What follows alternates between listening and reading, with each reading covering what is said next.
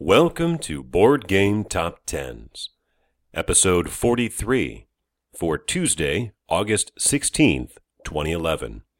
This is the Buzz List edition, a bi monthly look at the most anticipated games by users of Board Game Geek. Debuting at number 10 is Quarriors by Mike Elliott and Eric M. Lang and published by WizKids. This game was just released but still has a buzz score of 562 with 572 owners. Debuting at number 9, Ora et Labora by Uwe Rosenberg and published by Z-Man Games, due out at Essen with a buzz score of 566. Moving up from number 13 to number 8, Fortune and Glory, the Cliffhanger Game by Jason Hill and published by Flying Frog Productions, due out this fall with a buzz score of 588. It's an increase of about 150.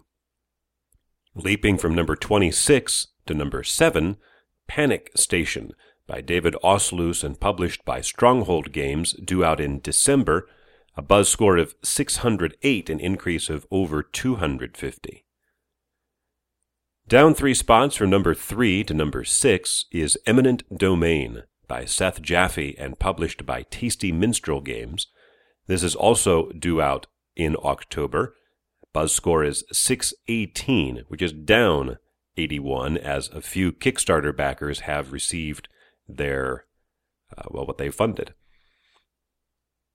Moving up from number 11 to number 5 is Dungeon Run by Mr. Bistro and published by Plaid Hat Games.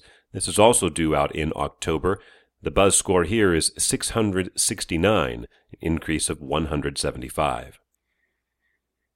The highest debut this time around is way up at number 4, Elder Sign, by Richard Launius and published by Fantasy Flight Games, a dice rolling Cthulhu game. This is due out next month in September and has a buzz score of 685. So the score separating number 4 through number 10 is only about 120, there's a gap of 150 up to our number three game. Moving up two spots from number five last time around is Ninjato by Dan Schnake and Adam West and published by Z-Man Games. They were saying July, now they're saying September. The buzz score here is 836, an increase of over 250. At number two, for the second time in a row, Ankh Morpork by Martin Wallace and published by Treefrog Games. This marks the fourth time the Discworld game has been on the countdown here, and it is still due out at Essen, so we'll probably see it at least one more time. The buzz score 976 is an increase of 150. And at number one for the second time in a row, Eclipse by Touko Taco and published by Asmodee. Due out in October at Essen, the buzz score is 1,140, which is an increase of over 300. For Tuesday, August 16th, 2011.